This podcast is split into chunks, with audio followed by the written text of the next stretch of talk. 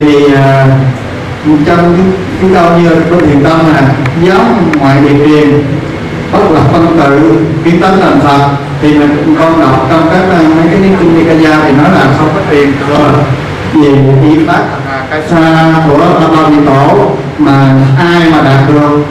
Về cái cái giác ngộ thì người đó sẽ thấy bậc trên vậy theo ba ba vị tổ vậy khó hay không và vợ À, đây là câu hỏi à, thú vị liên hệ đến à, lịch sử và bản chất của thiền tông Trung Quốc. Chúng ta nên à, tiếp cận vấn đề này dưới hai truyền thống khác nhau. Thứ nhất truyền thống Phật giáo Nam Tông tại các nước Ấn Độ, Tích Lan, Miến Điện, Thái Lan, Lào, Campuchia cho rằng là Đức Phật chưa từng truyền bất cứ một cái gì cho người được xem là kế thừa ngài và theo truyền thống của đại thừa đó đó là, là truyền thừa từ tâm qua tâm hay còn gọi là tâm ấn tâm. Có một lần tại giảng đường này à, chúng tôi đã đưa ra tình tiết là sau khi à, kết thúc 3 tháng an cư năm cuối đời đó,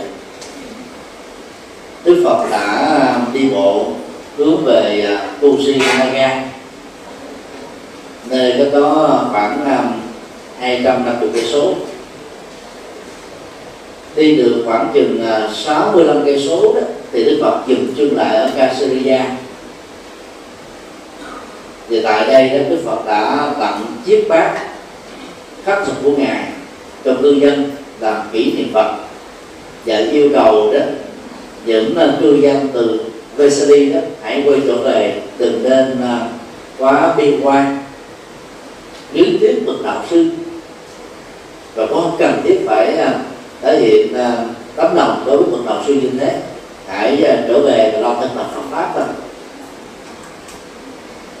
Đánh dấu sự kiện trọng đại đó đó, người ta đã dựng lên một cái ờ, cấu trúc tôn giáo để thờ chiếc bát thật của Đức Phật.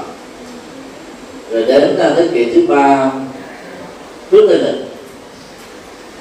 Người ta tin rằng đại đế Asoka đã xác dựng một cái tháp mang à, địa danh Kesaria để đánh dấu sự kiện chiến bát của ngài đã được đặt ở đây. Như vậy theo uh, truyền thống của nam truyền đó, thì đức phật chưa từng truyền cái bát của ngài cho tổ ca diếp những điều hai về à, những ngày cuối đời của đức phật đó, cho chúng ta thấy rằng là ngài ca diếp là vị tôn giả trong số các vị thánh đệ tử và cao tăng thời Phật. Về sau cùng và cũng vì do chờ ngài ca diếp mà lễ quả tán của Đức Phật đó, đã bị quản đi thêm vài ngày một số à, học giả trong đó có à, tác giả của tác phẩm à, à, Đức Phật lịch sử cho rằng đó là vì cái dàn quả tiêu của Đức Phật quá lớn sử dụng số lượng gỗ và củi quá nhiều đến độ Kusinaga không đủ cung cấp gỗ mà phải chuyển gỗ ở nơi xa đến cho nên đó, để qua thời lấy chuyện ra chậm hơn đó là một suy diễn thiếu căn cứ. Vì à, Đức Phật qua đời lúc mà ca diếp đang thành đạo ở xa làm gì có chuyện mà Đức Phật truyền tâm ấn cho ca diếp. Một dữ liệu khác. Núi linh phú là nơi mà theo truyền thống đại thừa đức phật giảng kinh diệu pháp liên hoa đức phật chỉ ở núi này chưa đầy một năm và nói cụ thể hơn là khoảng chừng 6 tháng đầu thôi. Sau khi giác ngộ. Từ thời điểm tiếp nhận uh, chùa trúc lâm do đại đế tầm bà sa la hiến cúng đó đức phật đã không còn ở trên núi linh thú nữa. Trong ờ, dữ liệu của kinh tăng chi và tổ chức a hàm mà về sau này đó kinh 42 chương uh, trích dẫn lại. Thì có một cái tình tiết đó là các vị tỳ kheo mỗi ngày ngủ dưới một gốc cây một lần. Không để tâm mình nhiễm đắm đối với ờ, bất cứ một vật gì trên đời. Đó là mô tả về đời sống của tăng đoàn trong giai đoạn 6 tháng đầu kể từ khi Đức Phật giác ngộ. Lúc uh, tiếp nhận chùa Trúc Lâm đời sống du mục, ngủ, mỗi đêm dưới một gốc cây của tu sĩ Phật giáo đã kết thúc. Ngoại trừ cái Đức Phật làm đạo ở một phương xa, nơi mà đạo Phật chưa có là chưa biết để cúng xây dựng chùa. Như vậy, núi linh thú, đức phật chỉ ở chưa đầy một năm và suốt mấy chung nó còn lại theo à, đại thừa là 48 năm theo à, à, lịch sử là 44 năm. Thì Đức Phật đâu có giảng gì ở núi Linh Thú nữa mà truyền tâm ấn cho ngài đại viết mà theo uh, lịch sử truyền thống Trung Hoa đó là chánh pháp nhãn tạng niết bàn diệu tâm thực tướng vô tướng nay phó chúc lại cho đại ca diếp đó là ba sử liệu Phật giáo Nam truyền sử dụng để phủ bắt hoàn toàn. Sự kiện mà Phật giáo đại thừa cho rằng là ngàn cây viết là tổ thứ nhất sau Đức Phật Thích Ca. Nói cách khác, theo lịch sử việc đó là hư cấu. Sau đây là chữ liệu của Phật giáo Đại thừa và cụ thể là Đại thừa Trung Quốc hay nói cách hơn là Đại thừa Thiền Tông Trung Quốc đọc vào tác phẩm 33 vị tổ thiền tông Trung Hoa đó.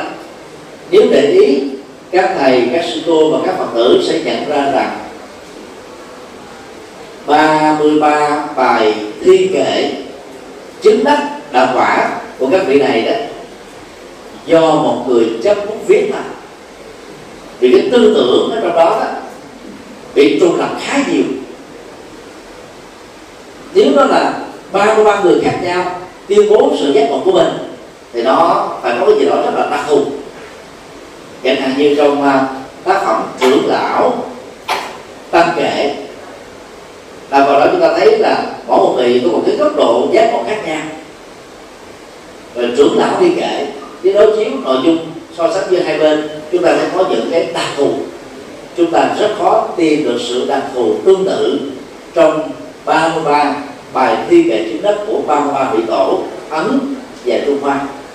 Vì tác giả đó chỉ là một người và người đó có giỏi tới đâu đi nữa, thì cái việc mà lặp đi lặp lại tư tưởng là điều khó tránh khỏi.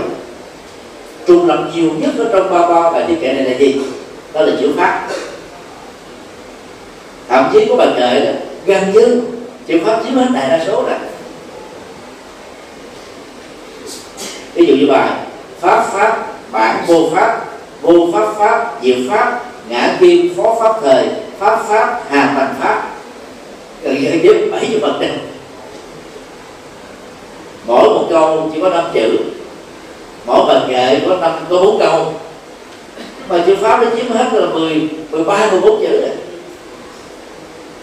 Và tương tự, bài nào trong ba ba ba bài thi kệ đó đều có chữ pháp hoặc một chữ chủ trương à, thiền tông à, của trung quốc. Đặt lên à, một bài kệ gồm có bốn câu thôi.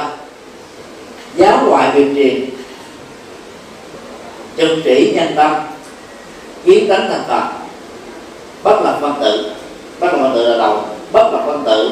Giáo ngoại việt truyền trừng trị nhân tâm. Kiến tánh thành phật. Thì hai câu đầu nó có cùng nội dung. Tức là không dựa vào văn tự. Ở đây được hiểu là kinh văn. Và truyền tâm ấn đây là ngoài giáo nghĩa Phật pháp trong kinh điển. Có lẽ về phương diện này chưa từng có tổ sư của tông phái còn lại tại Trung Quốc tuyên bố quá mạnh như thế. Tức là vứt bỏ hết toàn bộ cái điểm đi. Tức là không sử dụng đến những gì mà Đức Phật đã dạy. Cái đó thực ra đó là à, chủ nghĩa tinh thần dân tộc Trung Quốc quá mạnh. Thiền tông à, theo phương hướng này đó có lẽ đã ngộ nhận hai khái niệm rất quan trọng mà tỉnh thoảng chúng tôi đã nói tại trên trường này. Thứ nhất khái niệm sở chi trước thứ hai là khái niệm giải thoát chi chi kiến. Giải thoát chi kiến đó, được hiểu là một cái danh từ mà nội dung của nó là gì? Kiến thức về sự giác ngộ. Kiến thức đó được mô tả trong kinh tạng Bali gồm có bốn câu tái sanh đã tặng hạnh pháp đã thành việc nên đã làm không còn trở lại sanh tử này nữa. Bậc giác ngộ nào cũng tuyên bố như thế. Không cần phải có thầy mình ám chức cũng giống như một người mà học đến trình độ và cử nhân toán học thì phải hiểu được ma trận toán học là cái gì. Còn đang si học sinh à, mẫu giáo và tiểu học chỉ biết là cộng trường nhân chia bình thường thôi. Cho nên không cần phải tuyên bố sau đó không cần phải có kiểm chứng chúng ta vẫn có thể hiểu đúng được à, là ba trận của đại học đối với sinh viên đại học. Và lần này đó thì ờ, Trung Quốc đặt ra là để xác định rằng đương sự nó có chứng hay không đó thì vị thầy đó mới là quan trọng. Vị thầy xác nhận thế nào thì người học trò đó được thừa nhận thế ấy. Giải thoát tri kiến được Trung Quốc hiểu. Trung Quốc đây tức là Phật giáo thiền tông đó, đó là giải phóng kiến thức đi giải phóng tri kiến đi và cái từ đó sở dĩ mà bị hiểu sai là vì họ ngộ nhận khái niệm đầu đó đó là sở chi trước. Nghĩa đen của từ này đó là các trở ngại của kiến thức hay là các trở ngại làm cho chúng ta không có được trí tuệ. Mà trong kinh nó nêu ra là bát nạn và tam đồ. Tức là tái sanh vào trong địa ngục ngạ bị súc sinh là không có trí tuệ. Và tái nạn đã làm cho người ta mất cơ hội tăng trưởng kiến thức và tăng trưởng trí tuệ. Do đó những cái nạn tiêu biểu như sau. Sanh ở vùng biên địa, tức là nơi mà giáo dục, kinh tế, văn hóa không phát triển mạnh sanh trong thời kỳ chiến tranh toàn bộ trường lớp phải đóng cửa. Sanh trong một gia đình quá nghèo và rộng hơn nữa là chế độ an sinh xã hội ở quốc gia đó quá kém người ta không có cơ hội để đi học. Ngoài ra đó thành kiến bảo thủ mặc cảm tự ti cao ngạo nhút nhát cũng tiêu là những cái, cái yếu tố tâm lý và thái độ dẫn đến tình trạng đó chúng ta đóng bít cửa ngõ không tiếp nhận những tri thức mới những hiểu biết mới hoặc là bị ảnh hưởng bởi triết học tôn giáo phong tục tập quán. Người ta cho rằng cái đó nó hơn đạo Phật rồi thì là không tiếp nhận được đạo Phật nữa. Thì đó là những cái uh, nguyên nhân dẫn đến tình trạng đó là không phát triển được tri thức và trí tuệ. Thì chúng có hiểu đó là kiến thức là một trở ngại sở không là một trở ngại, sở tri đó là một chướng ngại. Từ đó đó thiền tông trung quốc với chủ trương cực đoan, bất là phân tử, giáo là điều truyền. Thì tông đã có chỗ đứng khá vững, trải qua mười mấy thế kỷ. Và phương pháp và thiền à, à, của Trung Quốc, bao gồm câu án và hỏi đầu. Hỏi đầu là câu nói nguyên nghĩa khi mà ý thức chưa có cơ hội tác dụng vào dán nhãn đặt tên chủ quan lên con người, sự vật, sự việc, tình huống. Đầu đó là cái sự bắt đầu. Gọi đầu là cái cái cái nguyên thủy của câu nói chưa có ý thức. Và khi ý thức tác động vào thì gọi là thoại vị, cái đuôi của câu nói. Thì câu nói nó có cảm xúc rồi thái độ, nhận thức từ đó đó thế giới nhị nguyên bắt đầu được ứng dụng trong việc đánh giá vân vân. Và theo trung quốc đó là một chúa ngày phật. Cho nên thiền tâm trung quốc qua câu nói thời đầu nên chủ trương là không học. Chỉ lo thực tập thôi người ta xem học là trở ngại. Và để uh, uh, tạo chỗ đứng cho trường phái uh, thiền công án ở đầu được chấp nhận tại Trung Quốc. Và bắt đầu từ uh, giai đoạn của uh, đệ tử của tổ huệ thì ta phải dựng lên uh, lịch sử 33 vị tổ Ấn Độ và Trung Quốc. Lịch sử đó hoàn toàn không có trong Phật giáo Tây Tạng hoàn toàn không có trong Phật giáo của các nước theo Nam Phật còn nếu đó là lịch sử đó, thì các trường phái còn lại đều đó thì vì Tây Tạng đó, uh, dân Phật gần với tiếng Sanskrit cho nên đó tất cả những tác phẩm Sanskrit được dịch ra Tây Tạng bây giờ đang được phục dịch trở lại thành tiếng Sanskrit đều không có dữ liệu liên hệ đến ba ba vị tổ này. Khi uh, chia sẻ câu hỏi này chúng tôi hoàn toàn không có dụng ý tấn công thiền tông Trung Quốc mà chỉ muốn nói rằng đó, thiền công giáo và hội đồng của Trung Quốc là sản phẩm tri thức của Trung Quốc sáng tạo riêng của Trung Quốc không liên hệ gì đến Đức Phật. Còn thiền của Đức Phật đó đều hiểu là thiền tứ niệm xứ. Về sau này gọi bằng danh từ khác là thiền minh sát vipassana, tức là thấy thẩm thấu, thấy rõ, thấy các lớp, thấy hiện thực như chúng đang làm.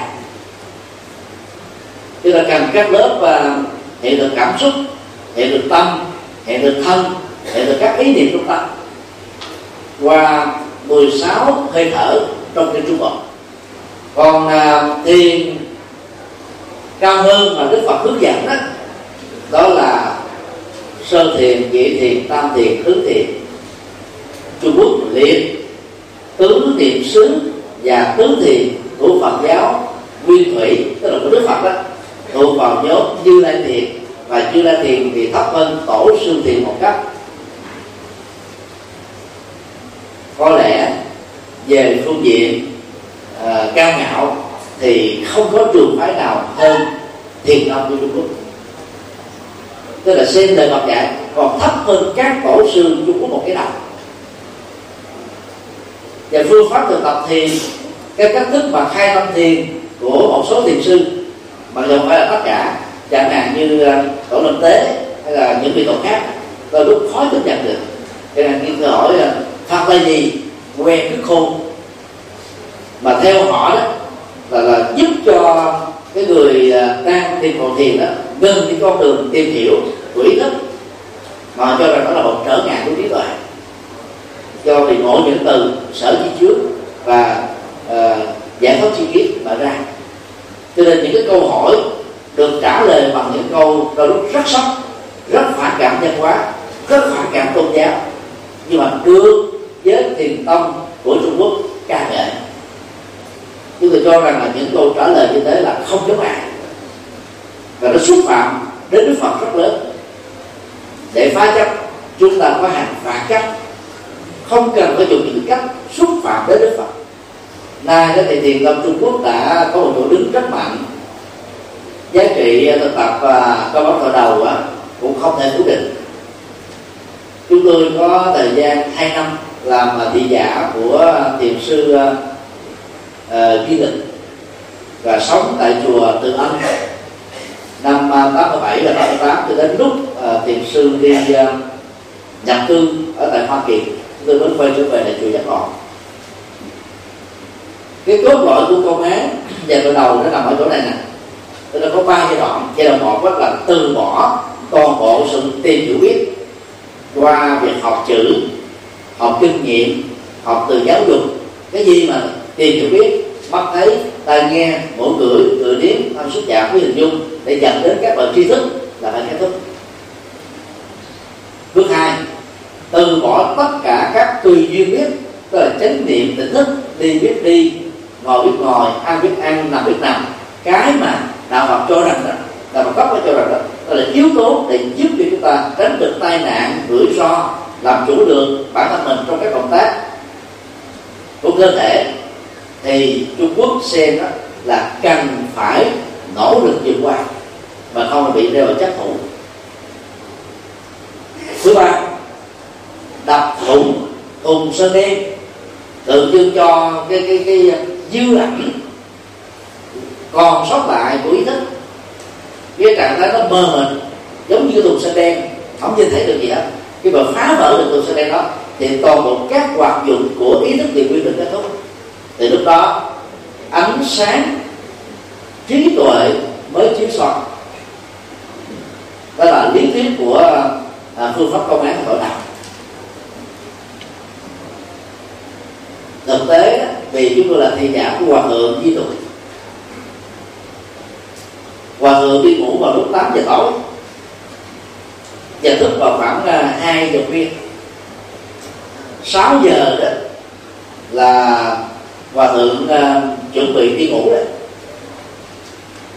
từ 6 giờ đến 8 giờ đó thì chúng tôi là người đọc đại bản kinh trực tiếp từ bản đại chúng ta tu bằng chia hát cho hòa thượng nghe. Vì hòa thượng là mà mắt thấy yếu. Mặc dầu chủ trương uh, Ờ, của hòa thượng dạy cũng là à, bất là phân tử giáo và viên truyền. Nhưng ngày nào chúng tôi cũng phải đọc đại tạng kinh cho hòa thượng nghe. Trong à, văn học tục bản ấn bản đại chánh tăng tu đại tạng kinh đó, ngữ luật của các thiền sư trung quốc bao gồm ngữ lực công án và tội đồng nhiều hơn các tông phái còn lại còn lại mà dù nói là bất là phân tử như các thiền sư là gia chồng văn tự số một. Cho nên nó có một cái gì đó mâu thuẫn giữa chủ trương và cái thực tiễn. Trong uh, thiền công pháp khởi đầu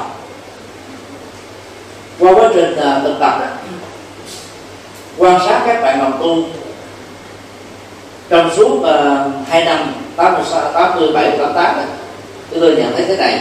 Ai đã từng trải qua các trường lớp Phật học? Rồi mới thực tập thì của thọ đầu đó, thì tiến bộ rất nhanh. Hiểu sâu sắc, thông qua ứng dụng. Còn ai tiếp xúc trực tiếp với phương pháp này mà không trải qua học Phật học đó, trở nên rất cố chấp. Chấp chưa được thấy chấp tất tình tật chấp từ A đến Z. Và rất khó hòa hợp được với ai sau khi ờ, định cư vài năm tại Hoa Kỳ, hòa thượng ờ, đã về Việt Nam vai làm để làm đạo, vì bên đó truyền bá phương pháp này không thích hợp. Thế giới phương Tây là thế giới chuộng sự phát triển của ý thức và đỉnh cao nhất theo đạo Phật đó là trí tuệ. Bây giờ mình kêu ra từ bỏ tìm hiểu biết, không ai theo. Phương tây người ta phải đặt câu hỏi, tại sao như thế? Cái gì người ta phải đặt câu hỏi? Để thỏa tri thức, người ta mới theo. Và đó là lý do khi khoa học hiện đại phát triển cao đó người ta bỏ tôn giáo gốc, thiên chúa giáo tinh lành giáo, hồi giáo, do thái giáo, để đi theo tôn giáo mới là đạo phật. Bởi vì ta thấy kinh thánh của họ dạy có nhiều điều nó không phù hợp. Cho nên, câu hỏi và hội đầu, không có chỗ đứng được trong thế giới phương tây, ngoài thế giới học thuật. Thầy của Suzuki là một thiền sư nổi tiếng Nhật Bản nhờ ờ, không phiên dịch của Suzuki mà ông đã có một chỗ đứng trong các trường đại học ở tại Mỹ. Sau khi ông qua đời đó thì Suzuki đó, từ một sinh viên đã trở thành là một học giả. Và ông đưa vào uy tín của thầy mình. Tiếp tục gọi là mở ra các cái diễn đàn đối thoại giữa thiền bộ não thiền và à, phân tâm học thiền và tâm lý trị liệu. Để nó tạo thành cái phong trào học thuật rất là ấn tượng bộ thiên luận gồm ba tập đó ra đời trong cái bối cảnh mà Suki đó là người thuyết giảng những cái chuyên đề bài cho các trường đại học. Suki không phải là thiền sư Việt Nam thì là ưu văn Phật Suki là một cư sĩ cư sĩ trí thức mà còn sư phụ của ông đó mới là thiền sư nên nói tóm lại, ai thích tu theo thiền công án thì cứ tu nhưng nên biết đó không phải là thiền của đức phật. Mặc dầu đó lịch sử thiền tông của trung quốc đó, cố chứng minh rằng nó có nguồn gốc và ngài ca diếp tại pháp hội linh sơn khi đức phật giơ một cái cánh hoa sen lên tất cả mọi người ngơ ngác ông là người duy nhất trong pháp hội mỉm cười từ đó chánh pháp dạng tạng niết bàn diệu tâm thực tướng vô tướng được trao lại cho ông. Thì từ cái điểm tích đó người ta mới chủ trương là giáo hòa được truyền bất là phân tự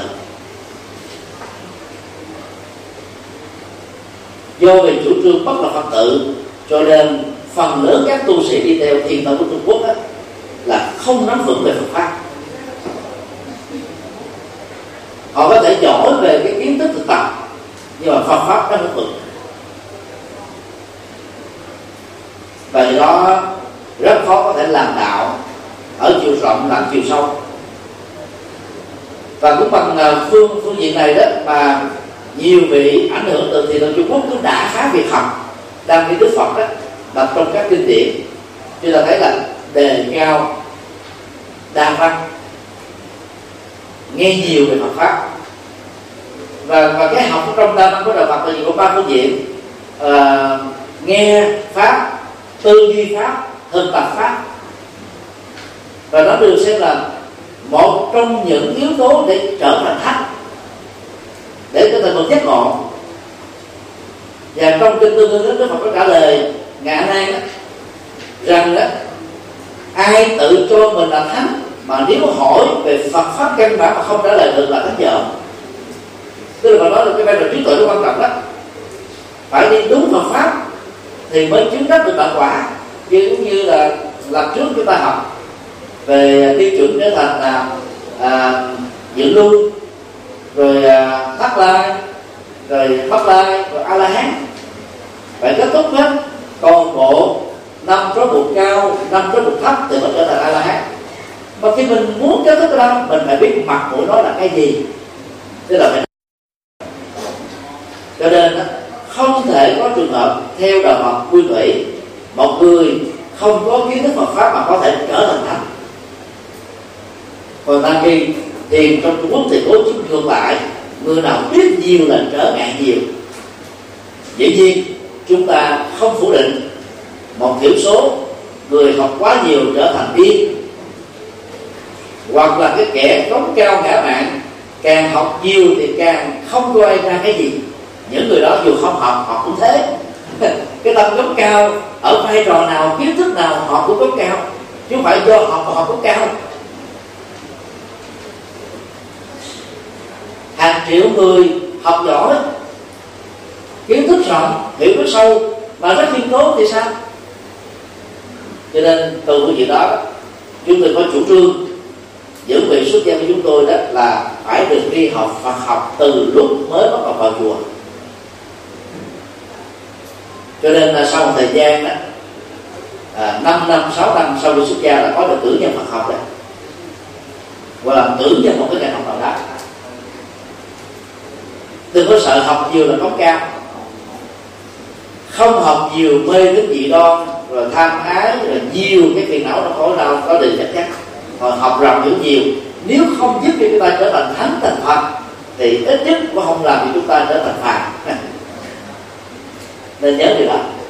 Cho nên rất có lại theo chúng tôi, các bài thi kệ của 33 vị tổ tiền tâm Trung Quốc là do Trung Quốc dựng ra thì các vị tổ đó không phải là tác giả thật. Vậy đó phương pháp thiền công án vận động Trung Quốc đó, là sản phẩm của Trung Quốc. Chúng tôi không nói là nó hay nó dở. Chúng tôi chỉ nói rằng là nó không do Đức Phật giảng dạy và nếu bị hỏi chúng tôi một lời khuyên là nên thực tập cái gì thì lời khuyên chân thành của chúng tôi là quay trở về cái tướng niệm xứ và tướng thiện thực tập chung là có kết quả. Nó có những cái cái cái, cấp thang đi mà ai cũng có thể kiểm chứng được. Thấy rõ được những cái giá trị đời đạt của mình sau đây là những câu hỏi được đưa lên bàn khá nhiều. Các bạn trả lời tóm tắt thôi. Tại vì nữa không có ai hỏi nhiều cho nên nói dài. Hỏi sau lần kết tập kinh điển thứ tư có hai bộ Agama và Nikaya bằng hai ngôn ngữ khác nhau. Trung Hoa có bốn bộ A Hàm, tạo nên nền tảng kinh điển Trung Hoa. Vậy, kinh điển A Hàm như thế nào trong lịch sử văn học kinh điển Phật giáo? Cho đến thời điểm hiện nay đó, chưa có một cái bằng chứng nào, một dấu hiệu gì cho thấy là đã, đã phát hiện được bản nguyên gốc của Agama bằng tiếng Sanskrit đang khi các kinh điển đại thừa quan trọng của đạo Phật đại thừa Ấn Độ đó như là kinh Bát Nhã, kinh Pháp Hoa, kinh Tâm già đã phát hiện được. Cho nên là các học giả người ta suy luận rằng là nếu thật sự kinh điển a hàm được dịch từ tiếng sanskrit như trung quốc đã chủ trương thì nó phải ít nhất dù không còn trọn vẹn cũng còn được một vài tác phẩm giống như là cái điện đại từ này. Cho nên đó, từ đó người ta kết luận rằng là kinh a hàm là một ấn bản biên tập lại của các nhà sư trung quốc từ kinh điển Bali dĩ nhiên là giả thuyết này các nhà Phật học đại thừa Trung Quốc không chấp nhận nhưng mà họ cũng không thể cấm những người không theo nền Phật học đó đặt giả thuyết là một biên tập từ bản Bali vì giờ nó đâu có bản Sanskrit nào còn tồn tại đâu. Chúng ta thấy uh, kinh tạng Bali thì gồm có năm bộ. Trường bộ kinh thì tương đương với trường hai hàm. Chung bộ kinh tương đương với trung uh, Ai hai hàm. Uh, tăng chi bộ kinh thì tương đương với uh, tăng nhất hai hàm. Tương đương bộ kinh và tiểu bộ kinh đó thì được Agaman gộp lại thành tạp ba hạt. Đó là có nhiều chủ đề. Với tạp đây là có là nhiều chủ đề nhiều thể loại khác nhau.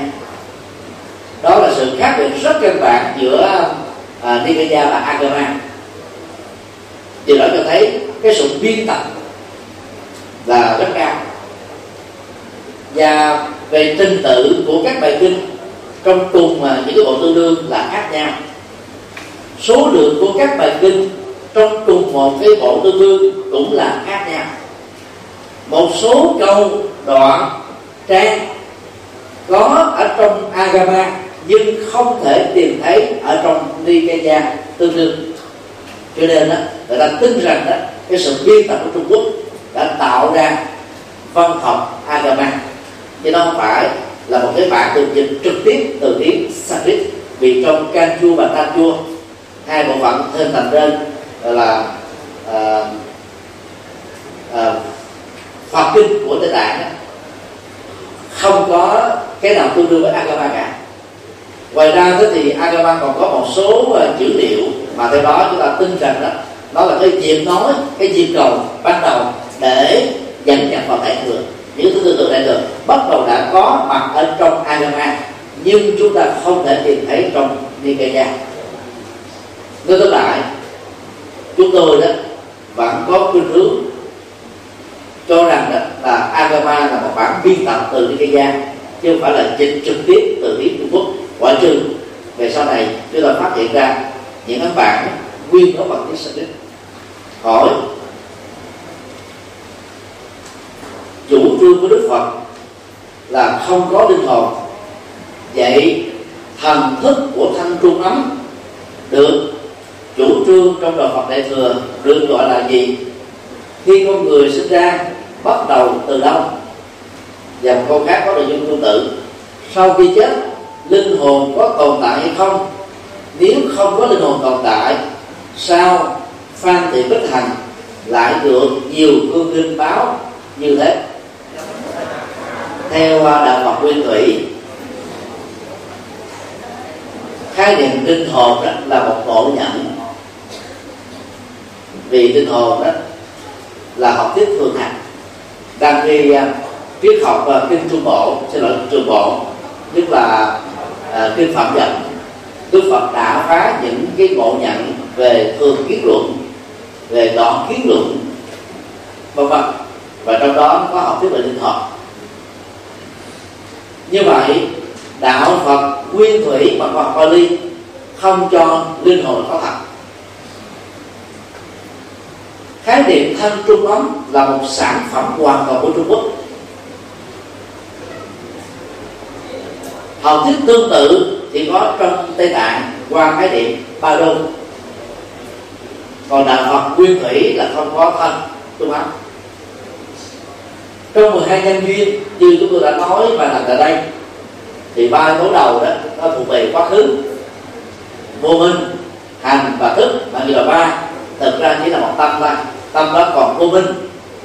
Tâm đó không chết đi theo cái chết của của thân thể vẫn còn tiếp tục có sự vận hành của tâm. Và uh, khi được uh, tái sanh vào vòng thai sau khi chết ngay lập tức á, thì được đó đó cái tâm đó được gọi là thức còn được gọi là tâm tái tục hay là thức tái sinh.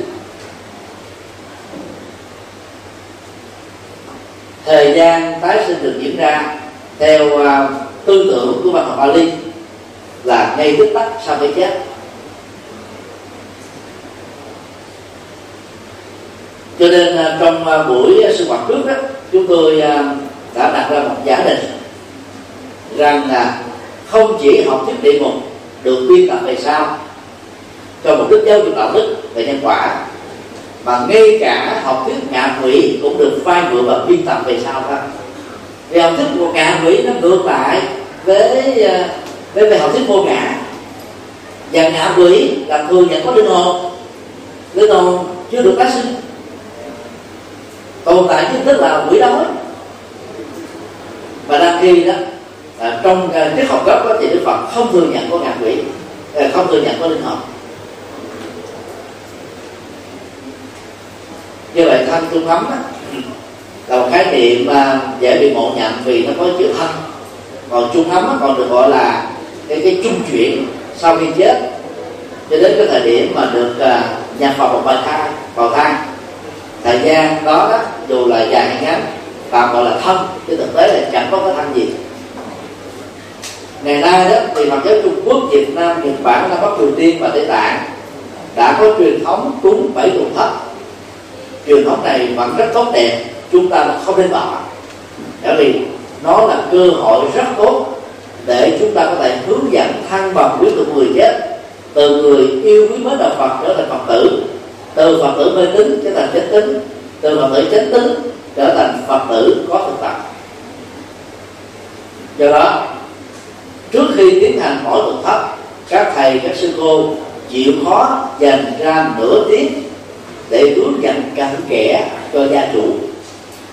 Giai đoạn nỗi khổ niềm đau của sơ linh tử biệt làm cho gia chủ đó dễ dàng lắng nghe và làm theo những hướng dẫn chân thành và có bài bản của chúng ta. Bằng cách đó, chúng ta sẽ có thêm nhiều phật tử mới về quan hệ giữa tăng đoàn và cư sĩ thông qua các tuần thất để tao đó được nước mạnh và đồng thời đó đời sống à, à, của tu sĩ cũng trở nên là nhẹ nhàng hơn thông qua sự phát tâm cúng dường. Do đó khi tiếp nhận chúng ta dành thời gian hướng dẫn Phật pháp cho họ rất tiếc là phần lớn ngày nay chúng ta ít đề cập đến vấn đề thuyết giảng hướng dẫn mà chỉ là tín tưởng thuần túy thôi. Đó là một thiếu sót lớn cần khắc phục tất cả các nhà ngoại cảm dù là nhà ngoại cảm nào, bao gồm phật tử các thành, đều là những người phạm. Vì là những người phàm cho nên cái rủi ro và cơ hội sai lầm là rất cao. Chúng ta không nên tin lời các nhà ngoại cảm đó, ngoại trừ sau khi có những kiểm chứng bằng ADN xác định gen di truyền của xương cốt người mất và ADN của những người họ tộc đang còn sống. Còn nếu chưa trải qua xác định di truyền thì không nên tin. Còn nhà ngoại cảm nào mà nói rằng là họ đối thoại được với hương linh, rồi dương linh nhắc tới cho họ đều là nói dốc không có thật, họ kêu chứng được. Và nó trái ngược lại với khoa học, bây giờ trái ngược lại với Phật học, cho nên chúng ta không nên tin các nhà ngoại cảm. Trong à, thời gian qua đó, thì à, năm 2011 2012 chúng tôi làm trưởng và tổ chức hai hội thảo toàn quốc về ngoại cảm tại hội trường quân khu 7 thành phố Hồ Chí Minh. Nhờ tổ chức như thế chúng tôi tiếp xúc với các nhà nghiên cứu ngoại cảm các nhà khoa học nghiên cứu độc lập về lĩnh vực này và các nhà được cuộc đời tôn vinh là ngoại cảm và qua tiếp xúc của chúng tôi việc mà ma nhập vào con người là không có thật. Rồi nói ma theo ma phá ma ám ma hại hay là bị uh, à, ma đèn cũng tiêu là các hiện tượng mê tín thôi chứ không có thật. Chứ tôi tham gia với các nhà ngoại cảm chủ yếu nhân cơ hội đó để nói về học thuyết tái sanh của đạo Phật giải thích về cái trách nhiệm nhân quả đạo đức mà con người cần có ở tương lai. Mà trong giai đoạn sở chủ nghĩa, có một khoảng thời gian, ít nhất là thập niên 50 cho đến à, 80 ở miền Bắc và thập niên 80 cho đến à, 90 ở miền Nam. Người ta cho rằng chết là hết. Bây giờ nhận thức đó đã dần dần được thay đổi rồi. Các nhà ngoại cảm trong giai đoạn đầu đã giúp cho những người tu thành hiểu được tái sanh và chết không phải là hết. Nhiệm vụ của các nhà ngoại cảm nên chấm dứt tai nạn tức là họ, họ giúp cho nhiều người ta tin có cái sanh phẩm thế còn phần lớn nội dung của các nhà ngoại cảm nói là không thật. Ngoại trừ một số nhà ngoại cảm có năng lực ngoại cảm đích thực có thiện chức còn mà không lề đồn thổi chỉ đơn thuần là đồn thổi thôi hỏi vị bồ tát được nhắc đến trong kinh pháp hoa là thượng hạnh vô biên hạnh tịnh hạnh và an lạc hạnh bồ tát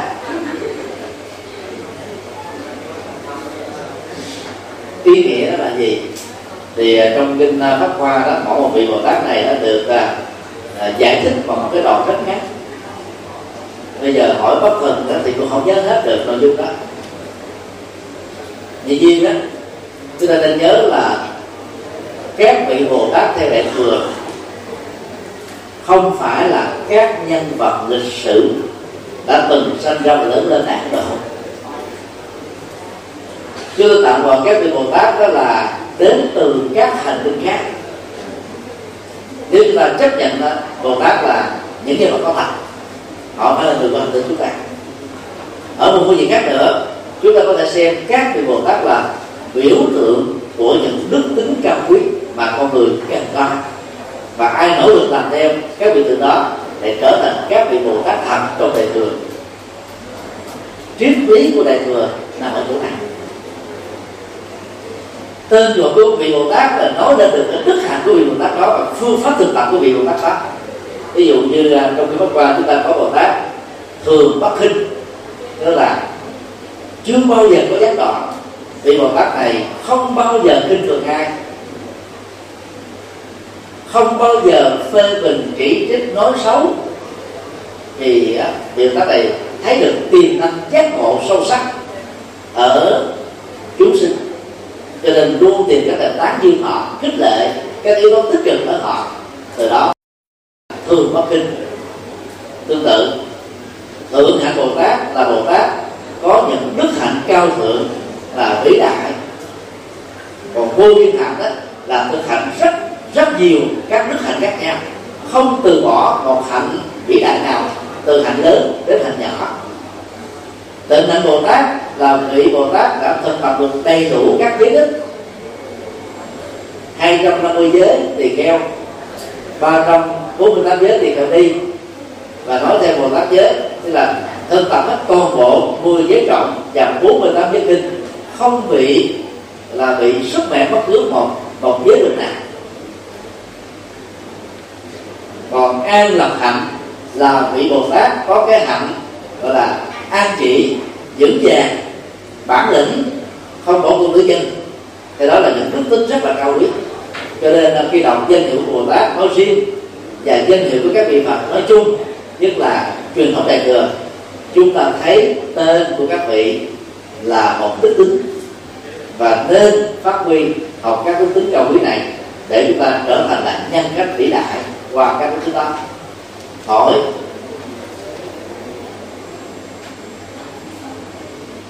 Xin thầy cho biết quan điểm của thầy về luật đạo chúng sinh là thế nào và làm thế nào để phù hợp với tinh thần đạo Phật. Nếu không có luật đạo chúng sinh thì tại sao trong kinh Đức Phật dạy điều này? Và nếu như thế thì lời dạy đó mang ý nghĩa gì? Nếu không có luật đạo chúng sinh thì loài động vật tức bao gồm gia súc và các loài khác là sao? Trước nhất đó, chúng tôi xin uh, xác nhận chưa bao giờ chúng tôi phủ định loại hình động vật trong luật đạo chúng sinh.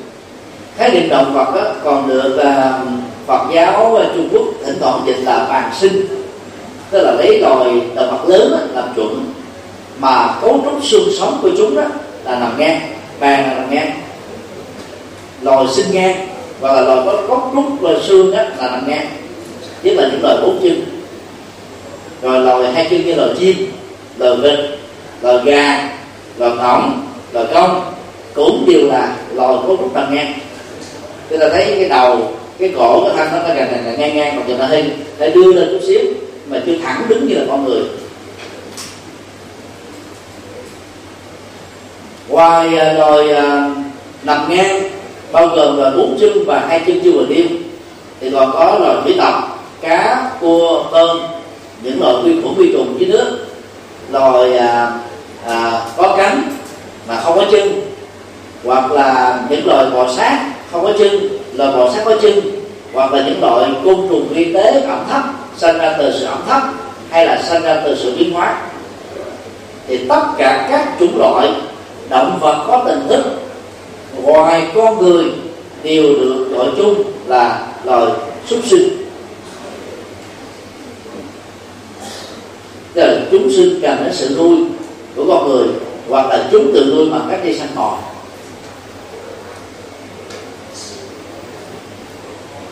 Thỉnh thoảng ở một vài à, buổi à, bắt đáp và pháp trực tiếp đó, chúng tôi có cho rằng ngạ quỷ là không có thật chỉ là một phương tiện để giáo dục thôi mà lần trước đã giải thích khá dài cho nên không lặp lại. Và khi nãy chúng tôi cũng đã nói rằng là ngạ quỷ cũng là một học thuyết được biên tập về sau vì nó mâu thuẫn với uh, học thuyết vô ngã và nó đồng nghĩa với học thuyết linh hồn. Đang khi đạo học gốc không thừa nhận có linh hồn. Trong hàng trăm bài giảng đó chúng tôi phân tích rằng là khái niệm deva trong tiếng Bali là Sanskrit có nghĩa đen là người phát quan và có người bóng là người da trắng, người có trí tuệ, người có kiến thức. Từ đó là từ được dân Aryan tức là dân Ba Tư ngày xưa, khi sang sang Ấn Độ đó thường chỉ cho mình. Aryan là thánh mà, và họ lấy cái màu da để đánh giá mình là cao cấp. Còn dân tộc bản địa, họ đặt cho cái mệnh danh là đề ba đen, tức là dân hàng hạ, dân da đen và từ đó, giai cấp gồm có bốn phương diện. Vua chúa à, tôn giáo, thương gia và gia ô xin được người ấn độ dùng là chữ vana v a n n a. Trong tiếng Bali v a r n a, trong tiếng Sanskrit, có nghĩa là màu da. Giai cấp có nghĩa gốc là màu da mà tức là ta dựa vào màu da để phân định người thấp kém thấp kém là da đen, người cao cấp là da trắng và Deva là người phát quan chúng tôi lý giải rằng là Deva và Atula đó là con người ngoài hành tinh. Còn nhân đó là con người trên địa cầu mà chúng ta đang sống. Khác nhau, đó là cái cái hệ quy chiếu của địa cầu thôi còn họ đó là con người, tức là loài hai chân các cái ờ, cảnh giới được nêu ra ở trong dục giới sắc giới và sự sắc giới, nhất là cõi trời, thứ nhất là dục giới, rồi có lục đạo, rồi sáu cõi trời, dục tưởng, vân vân. Đều là mô phỏng từ kinh điển về Đà. Từ trước đạo Phật tại Ấn Độ và môn giáo đã có rất nhiều các quan điểm đó rồi. Và về sau này Phật giáo vay mượn vào chứ đâu phải gốc là Phật. Tương tự, bốn châu cũng có sẵn ở trong bài tôn giáo. Phật giáo vai ngược lại. Núi tu di cũng là học thuyết của bài tôn giáo. Phật giáo vai ngược lại. Địa ngục gồm có địa ngục nóng tám loại, địa ngục lạnh tám loại. Sau này phát triển thành 136 loại cũng đã có sẵn trong kinh điển Vệ Đà. Phật giáo vai ngược lại. Có những cải biên và dĩ nhiên những cái này đó, nó đòi hỏi đến những cái nghiên cứu uh, sâu xa hơn chi tiết hơn. Do đó chúng tôi à, à, uh, uh, thường đề nghị đó luận đạo thực tế chỉ còn có hai đạo thôi. Đó là con người và động vật. Con người thì có ba cấp độ thiên atula và nhân. Còn súc sinh đó thì còn có loài cao nhất là hai chân thấp hơn là bốn chân có cánh bò sát rồi à, dưới nước. Còn thân trung ấm là không có thật chỉ tồn tại tạm thời thôi mà thời gian nhiều nhất là 49 ngày. Còn là ít nhất đó là trong tích tắc như vậy, dù mình gọi là tục đạo hay là chỉ đạo đi nữa, thì điều mà chúng ta phải thừa nhận là gì? Chết không phải là chốn chấm cuối cùng của cuộc đời. Nghiệp thiện nghiệp ác, nghiệp riêng, nghiệp chung. Quyết định cảnh giới tái sinh và lộ hình sự sống của chúng ta. Đó là điểm mà chúng tôi xin nhấn mạnh. Những người không đồng quan điểm của chúng tôi thường gán ghép chúng tôi là cái người phá hoại học thuyết tái sinh, phá hoại học thuyết nhân quả, phá hoại đạo đức. Đó là những lời không phù hợp. Nói về nhân quả, chúng tôi giảng không dưới năm chục bài phổ biến là công khai trên trang web của giáo hội chúng tôi nói về tái sinh, chúng tôi giảng vài chục bài. Thậm chí còn nhiều hơn các vị giảng sư khác. Nhưng vấn đề, cái cách lý giải về những cái cảnh giới mà trong kinh phật mà theo chúng tôi đã được biên tập về sau này, về lúc đầu là tâm đạo, sau đó là luận đạo, nó có ảnh hưởng rất nhiều từ cái cái nền tôn giáo của bà la môn. Và bây giờ đó, chúng ta không thể tìm ra đối tu duy chúng ta không thể tìm ra các châu còn lại. Bởi vì đó là của bà là môn nói. Và mình vay mượn lại thôi, đức phật có nói cái này đâu. Mặc dù được ghi nhận trong kinh đấy, như là đều là những quy tập về sau thôi. Để nói tóm lại, dầu là cảnh giới thánh, vốn chỉ có ba a la hán, bồ tát và phật hay cảnh giới phàm mà theo chúng tôi tên là con người và các loài động vật thì cảnh giới nào cũng được quy định bởi nghiệp của chúng ta. Không có thượng đế sắp đặt, không cho duy vật không cho duy tâm các hành động bao gồm ý thức, hành động lời nói và hành động thân rất cụ thể. Cho nên thấy rõ điều này, chúng ta phải có trách nhiệm đạo đức thật là tốt với những gì mình đã làm, đang làm và sẽ làm hỏi trên phương tiện thông tin đại chúng và trang mạng xã hội đề cập đến đến việc khắc thực và hiện tượng siêu giả, tình trạng này ngày càng bùng nổ dữ dội.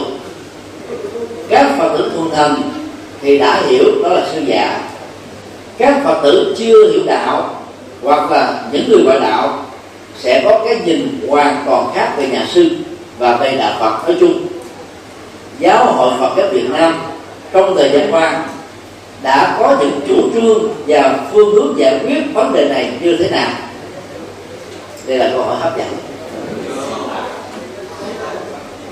Năm 2004 đó. Giáo hội Phật giáo Việt Nam tại thành phố Hồ Chí Minh à, có một hội thảo chuyên đề về vấn đề này chúng tôi à, có một bài tham luận giải pháp về nạn khắc thật giả và nhà sư giả. Thì trong đó đại khái chúng tôi đề xuất ra những cái hướng như sau. Xin à, tóm tắt lại thôi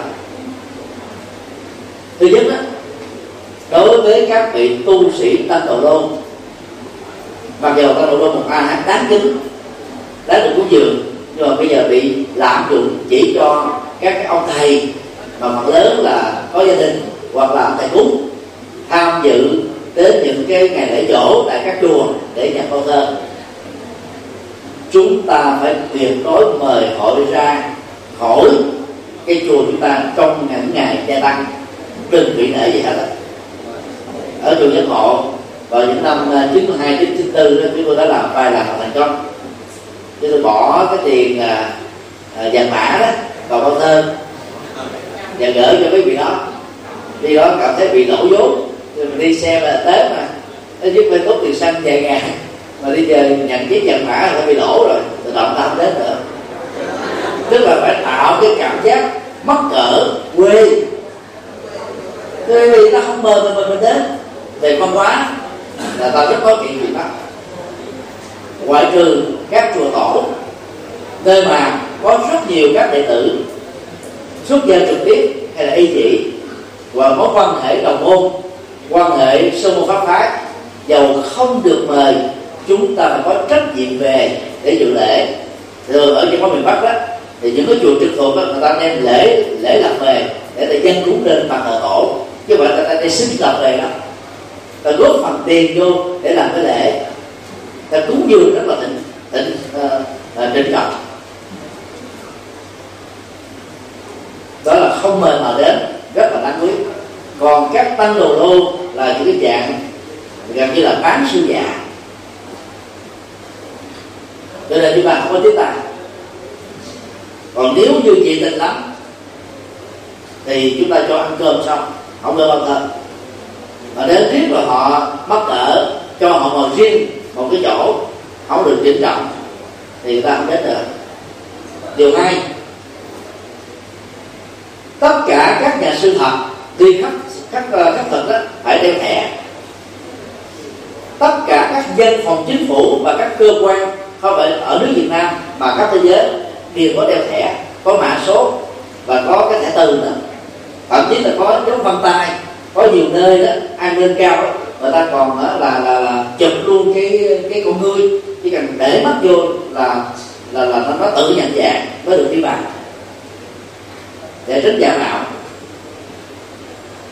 các nhà sư đó cần phải có thẻ đeo của giáo hội cấp để tránh hình được giả. Điều ba,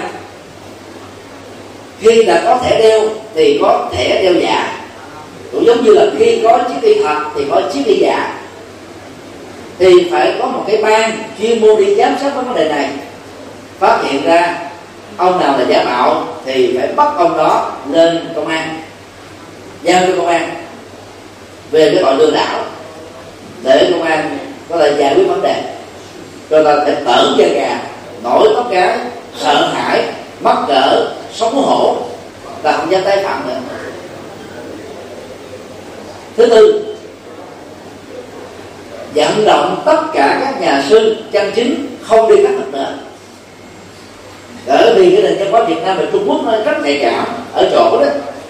Là những quốc gia này bao gồm uh, Nam Bắc Triều Tiên và Nhật Bản nho giáo rất mạnh.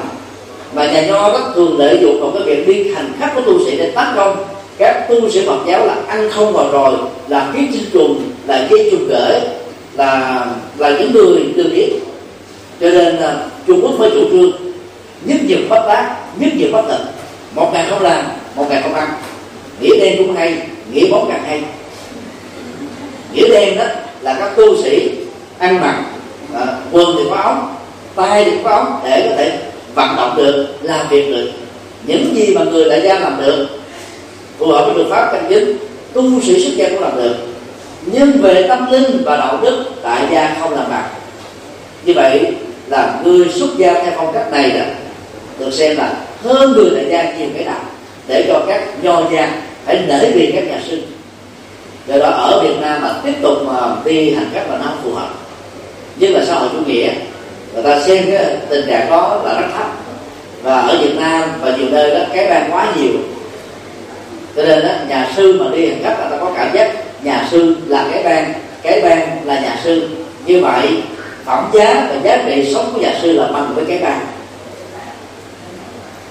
còn ở các nước đang truyền như là việt điện thái lan lào campuchia truyền thống tâm linh này cao quý lắm. Sáng nào người ta cũng đứng ở ngoài đường chờ các nhà sư dù là sư lớn hay là sư nhỏ đi hôm qua ta quy mọt xuống đất dân cúng. Vua chúa bộ trưởng à, thủ tướng gì người ta cũng làm như thế.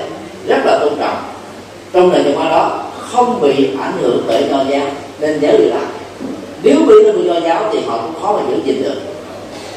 Cho nên chúng ta ở nước đại thừa không cần phải bắt trước với nam truyền để chúng ta có tạo dựng hình ảnh ông thầy cô là cao quý.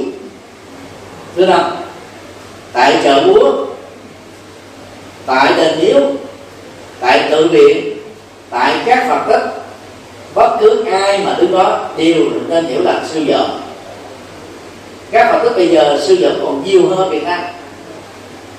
Họ là học thuộc một vài của tập chú ngồi gian cánh từ sáng cho đến chiều.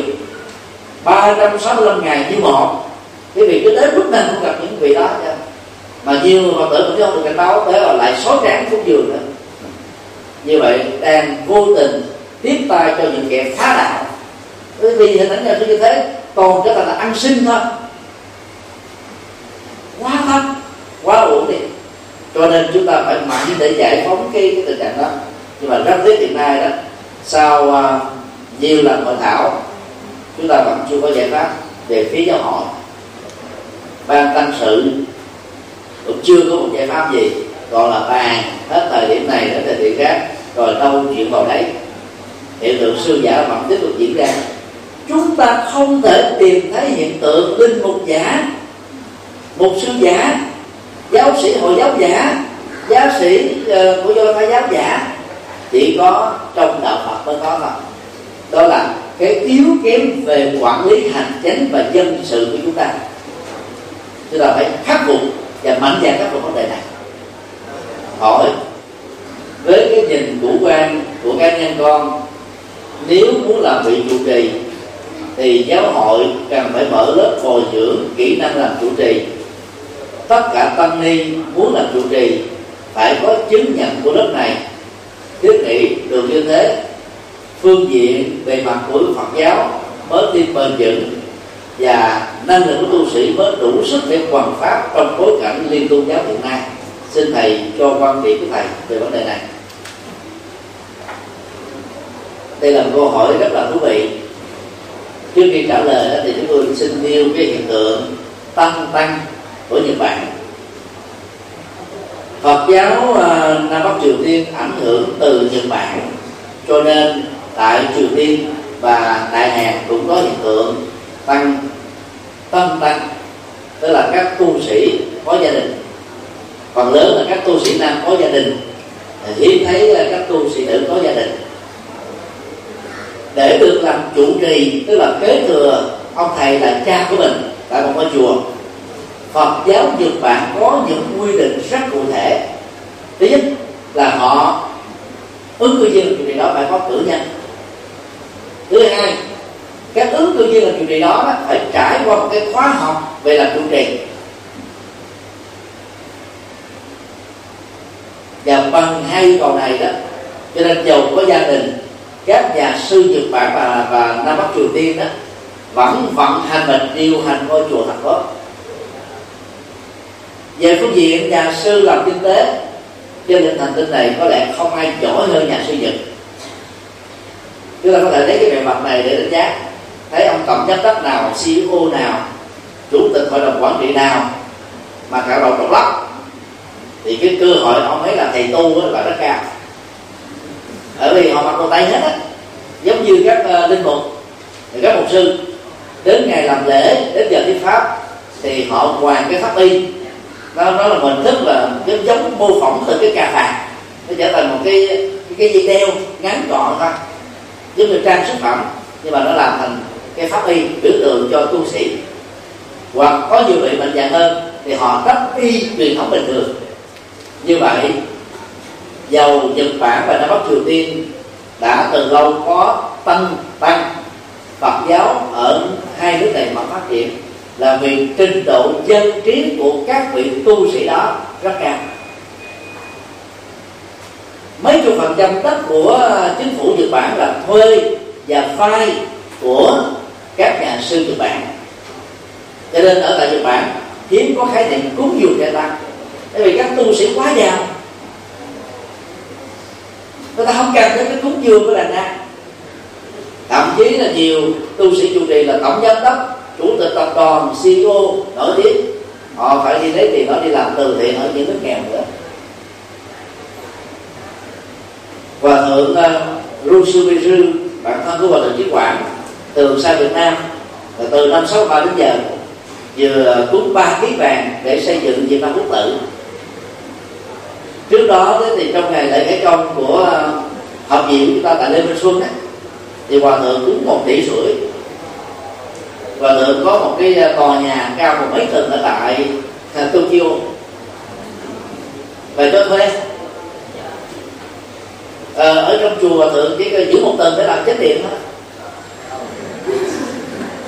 cho nên đó là đó là một cái ví dụ điển hình cho thấy là các nhà sư ta rất giỏi về kinh tế. Mà muốn giỏi về kinh tế thì phải có kiến thức đó là vấn đề chủ trương của chúng tôi đó đã được uh, trình bày tại hội thảo toàn quốc. Một lần vào năm 1000 xin lỗi năm 2002 đầu Phật giáo thì chúng tôi à, à, đề xuất như thế này. Mỗi giới đàn Phật giáo không nên quá đông như hiện nay. Không nên quá dễ dàng như hiện nay. Chỉ có các tu sĩ nào đậu được cao đẳng Phật học, mới được tánh phong làm tỳ kheo tiền không đi tức là cho phép họ để à, được họ giới chính thức là ông thầy. Bằng cái đó đó, thì tất cả các sa di sa di di và tức somanani đó phải phấn đấu để được làm ông thầy tôi phải có kiến thức Phật học vững vàng.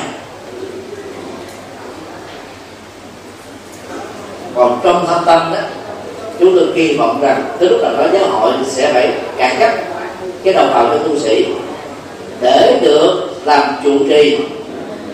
Phải có trình độ có thể là cử nhân Phật học và thậm chí cao hơn nữa, để được làm chính thức đại đức hay là sư cô ở giới phụ túc thì phải tốt nghiệp cử nhân Phật học. Như vậy, nó sẽ dẫn đến tình trạng là vĩnh viễn sẽ có những người không đủ tiêu chuẩn để làm tiền theo thì thôi đi. Vì không đậu được bằng cử nhân Phật. Học không sao. Thành phần uh, uh, lúa lép đó nó có thể bị bay đi. Và làm sai di sai di được rồi. Hay là thức đi được rồi. Còn tu sĩ đó thì phải hơn phật tử một cái đầu thời đại ngày nay là thời đại con cầu quá tri thức khoa học tri thức uh, kỹ thuật số công nghệ thông tin quá cao. Trình độ của phật tử quá cao. Mà nếu như tu sĩ mình mà trình độ quá thấp, từ lớp 12 trở xuống, làm sao chúng ta để cho phật tử tại gia nể mình được? Chúng tôi hoàn toàn phủ định, có những trường hợp ngoại lệ là các tu sĩ chẳng có bằng cấp gì. Nhưng mà Phật pháp rất giỏi nghiên cứu rất sâu, ngoại ngữ rất ờ, rất tài, cổ ngữ ờ, rất vững. Có thể giảng kinh, thuyết pháp, làm mc tổ chức sự kiện dịch thuật viết sách nhưng số đó đó, một dạng người kiếm được một người, cũng là khó rồi. Còn không được còn lại, chúng ta buộc phải trải qua trường lớp đào tạo bài bản để chúng ta có cái đầu ra. Các tu sĩ Phật giáo chỉ cần có cao đẳng là phải giỏi hơn. Cư sĩ tại gia trưởng nhân hoặc thạc sĩ một cái đầu thì chúng ta mới làm đạo thành công được năm à, 94 chúng tôi đã được giáo hội thành phố Hồ Chí Minh tin tưởng giao chấm điểm cho à, giới tử à, tiền heo. Từ năm 2002 trở lại đây đó thì chúng tôi vẫn là người chấm chính cho giới đàn tiền heo tại thành phố Hồ Chí Minh. Và thấy rất rõ là rất nhiều giới tử trình độ thấp hơn phật tử tại gia. Thì trong những trường hợp đó chúng tôi chấm lại đều cho chưa sâu hết. Nhưng mà rất tiếc là giáo hội cứ cho đậu hết. Và do vậy trình độ đầu vào của tăng ni quá thấp. Quá thấp đó thì không thể là truyền đạo đúng được. Thì phải truyền mê tín.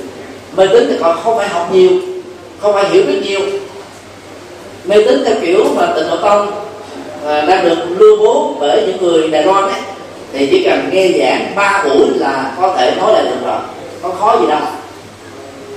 Quá dễ dạy, cho nên rất kính mong mà à, các thầy các sư cô học bài bản tại trung học học. Nên tận dụng cơ hội này để trở thành những vị tu sĩ chỉ mẫu. Thì chúng ta góp phần tạo thành một cái sự à, cải cách tế một cái phong trào mà tất cả các tu sĩ phải là dân trí thức thì mới có thể làm được thành công được. Dĩ nhiên, để được sự ờ, đồng tình ủng hộ của thầy tổ mình huynh đệ mình, chúng ta phải hết sức khiêm tốn. Khéo léo, biết hạ mình xuống. Bởi vì đó ta rất là nhạy cảm. Những người không học thì thường ghét những người có học.